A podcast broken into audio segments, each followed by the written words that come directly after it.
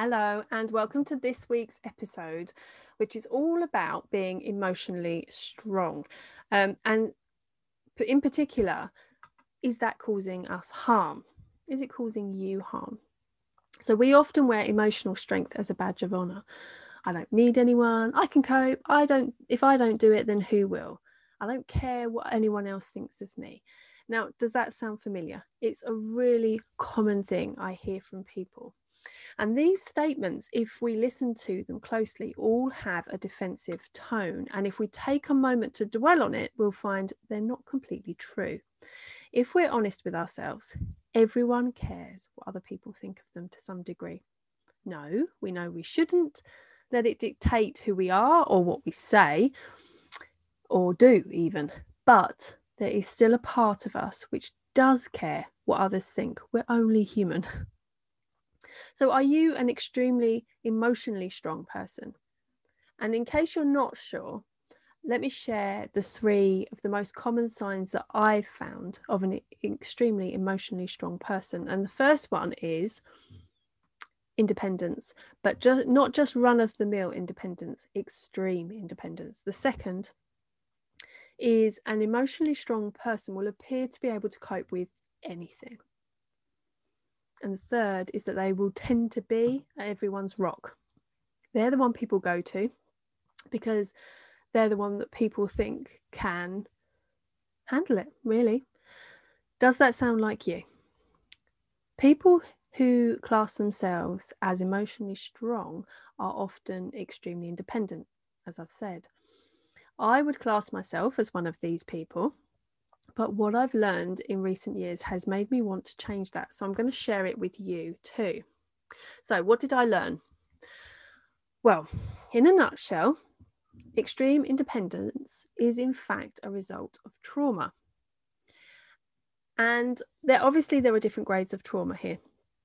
So what, to what grade you would put this trauma at um, isn't really relevant because it's It's only according to you. We're not comparing it to somebody else, okay?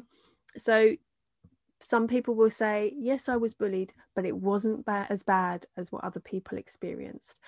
That doesn't matter. You were bullied and that has stuck with you and it was traumatic for you. So let's get back to extreme independence. It's a sign that at some point you relied on someone and they let you down, or you were made to feel that you would be rejected, or you were weak if you were emotional or depended on someone. Maybe you were raised by adults who didn't know what to do with their own emotions, let alone yours. Um, so unconsciously, I sort of encouraged you to push your emotions down, um, not acknowledge them, brush them over.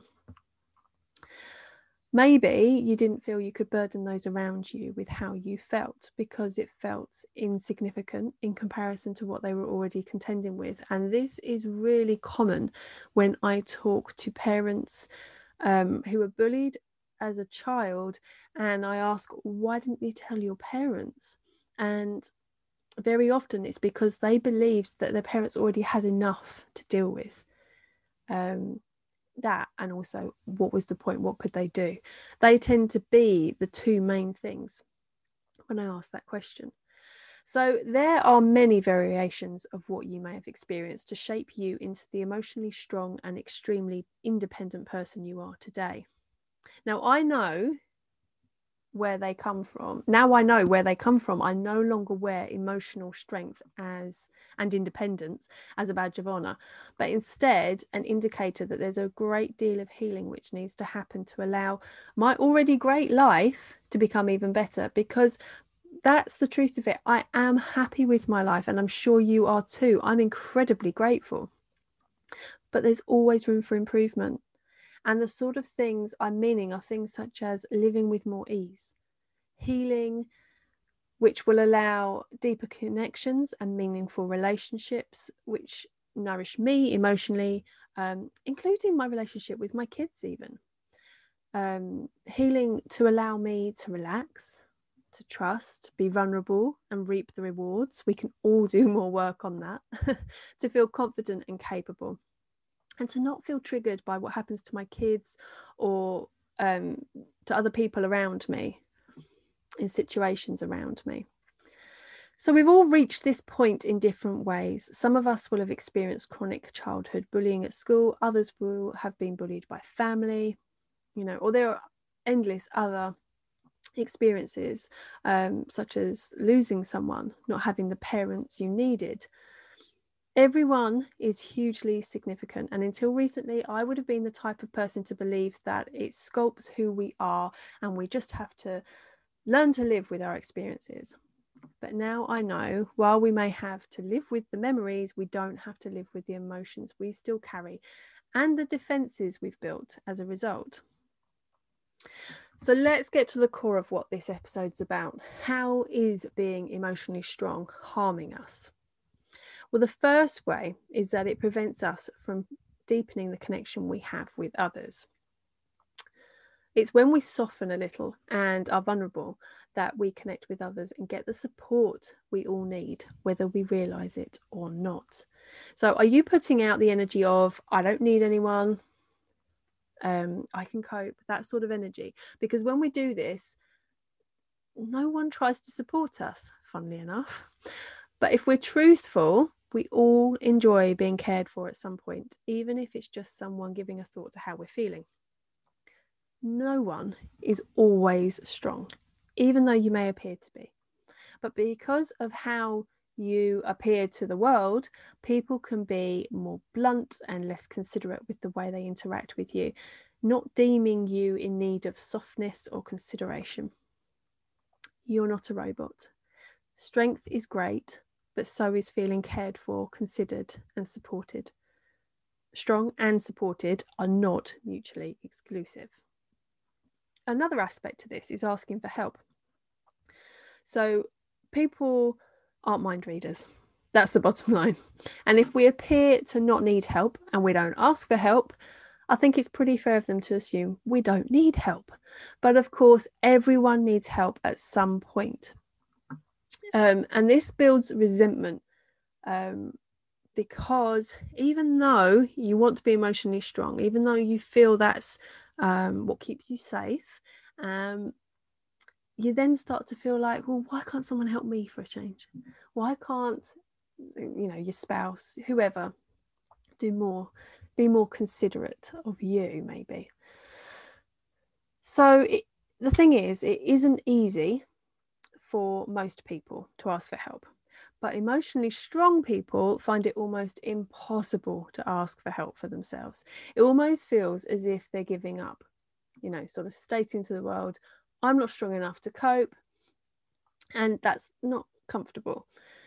Now, there's no judgment here from me, because I am one of those people. It is far more comfortable for me to be the one who fixes problems, finds solutions and helps others than it is to be the one who asks for help. But one thing I have been told is that it's actually very offensive to those who care about me that I never ask for help. Um, and they find it intimidating. They feel it gets in the way, as if they can't truly connect with me because I'm some superhuman that doesn't need them. And feeling that you're not needed is not conducive to feeling loved and part of a loving dynamic. Um, so we can unknowingly damage our relationships when we put out the vibe that we don't need anyone. The second way is that it's exhausting, physically and emotionally draining, because it goes against our core human needs. We need others, whether we like it or not. And we need times when we aren't the one to solve a situation or the one to take action and do something. Life ebbs and flows, doesn't it? And by always coping and always being ready, we're going against the natural ebb and flow, and that requires an enormous amount of energy, superhuman amounts, and it's just not sustainable. So on the whole, we manage, but it's not necessarily the standard of life we dream of. Always running on low, suppressing how we really feel, and maintaining this huge emotional wall to keep us safe takes extraordinary energy and effort. Our normal becomes a state of being guarded possibly defensive, and usually feeling misunderstood or unsupported. We don't know what we don't know. So when we've spent as long as we can, or as long as we can remember, this way, it's almost impossible to imagine that life could, what life could be like if we didn't work so hard to keep our emotions under control. What would happen if we cried when we were frustrated or admitted or admitted we couldn't do something uh, because we were struggling ourselves, or asked for help? It feels unsafe to think of being any other way, and that's because something, an experience, as I mentioned earlier, or maybe even several experiences, have taught us we need to be emotionally strong and independent as a way of staying safe, but it's not true and it's not helpful. In fact, we're missing out and harming ourselves if we continue to live by this long-held belief. So the third way is that we can develop unhealthy coping mechanisms such as overeating, overdrinking, smoking, overexercising, overcleaning. Um, you get the gist. That's just naming a few of the possibilities. Um, the list is exhaustive, but I'm sure you can already pinpoint what your coping mechanism is. Our coping mechanisms are signs of us not allowing an emotion, usually because we don't know what to do with it, or feel we would be rejected because of it, or because it would be viewed as unacceptable. And these are all things that we actually have to stop in our day-to-day lives and pay attention to, because a lot of this happens Um, without us paying much attention to it. It's not intentional. It's just, it's just a learned behaviour. It's a learned way of being. So even by the few coping mechanisms I've mentioned, you can tell that they are all destructive.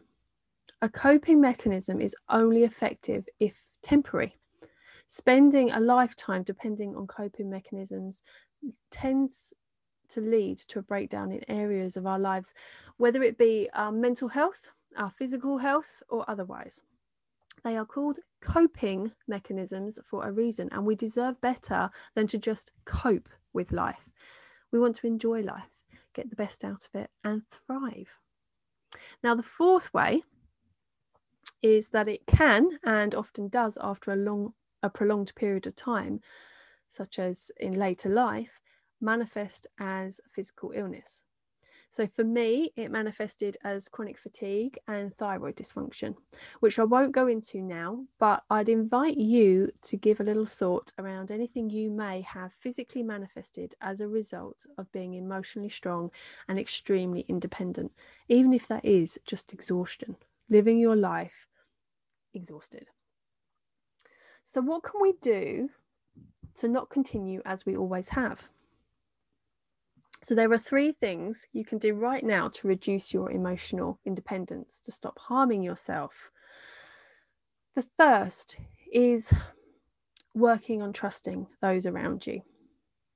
Now, this is vital to us being not so emotionally independent. And I understand you're not going to necessarily trust everybody, and that wouldn't be sensible. However, we all have an inner circle, even if it's one person, who we can work on our trust levels with.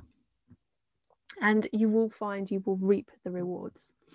The second thing is pay really close attention to how you really feel and what you need. So after years of practice, it's no surprise if you automatically push down your emotions and decide that you're okay. But stuffing down these emotions can only cause complications in the future. Each time you don't allow a feeling and you push it down, you're adding it to a stack, adding another and another to this stack of the same feelings.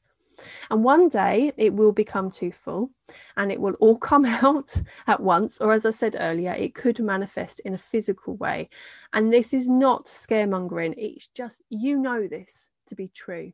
I'm just highlighting it for you here today, and bringing it to your awareness so that you can start to take action on it rather than just making do. So whether it's um, you end up you know, all the the emotion comes out once, or whether it manifests as a physical in a physical way. Either way, it's not nice and it's not comfortable. The easier and the healthier option is definitely to allow each emotion and deal with each experience as it happens, but it's not something that necessarily comes naturally. So be kind to yourself. It takes practice. Um, the pandemic has been a great leveler in this regard. A lot more people, I've found, are openly discussing their feelings and their mental health. Um, it's no longer, um, how are you? I'm good, how are you? Now it's more, um, how are you coping with this madness? I'm not really. I'm just trying to take each day at a time, um, and not get too caught up in the news. And, you know, trying to keep some level of normality to my day. And I'd say that's one of the really good things to come from twenty twenty. So the, the last um, suggestion I have for you today is to sit with and release the emotions as they rise. Um, now, sitting with emotion can be uncomfortable. However, it's not as uncomfortable as having to sit with it in time to come when it's built up into something bigger. So you can make that choice to be a little bit uncomfortable now, or a lot more uncomfortable um, later down the line. So if you know what you you need to feel better, then that's great. You go with that, um, you know, easy done. But it's not always clear to us in the moment, um, or maybe what we need isn't something that's easy for us to have in that moment. So here are a couple of suggestions for you. The first one is tapping, and you can sample this over on my Facebook page. Um, every weekday at the moment, I am doing a daily tap where you come along, and it's like sixty seconds, maybe a minute and a half max, where we just tap and bring down our stress levels and relax our nervous systems. And this is incredibly helpful with whatever emotion might be coming up for you. So come along there and learn a bit more about that if you want to. The other way is talking with someone, or if that's not an option, writing it all out. Don't censor yourself when you're writing if you're worried about someone else maybe reading what you write, um, which is fair enough, if, particularly if it's about someone else. Um, what I would suggest is to write it all out and then burn it straight after, so that you don't have that risk. Now, all of these suggestions work for something that has just happened or something that happened a long time ago. So even if you have something that comes up that happened in your childhood and it's invoking this emotion in you, and, you know, maybe you're angry, or maybe you feel humiliated or ashamed, or any of these powerful emotions, any of these things could help you right now. Go talk to someone, write it out. Do a bit of tapping, do it all. Or if you know what you need in that moment, go do that. I hope that's helped. Um, and I love to hear from you. Of course, you're welcome to message me on my Facebook page, um, which is Gemma E. Hills, um, or Overcoming Bullying Together. And you're also welcome to email me, contact at gemma hills dot com. I will see you again next week. Take care.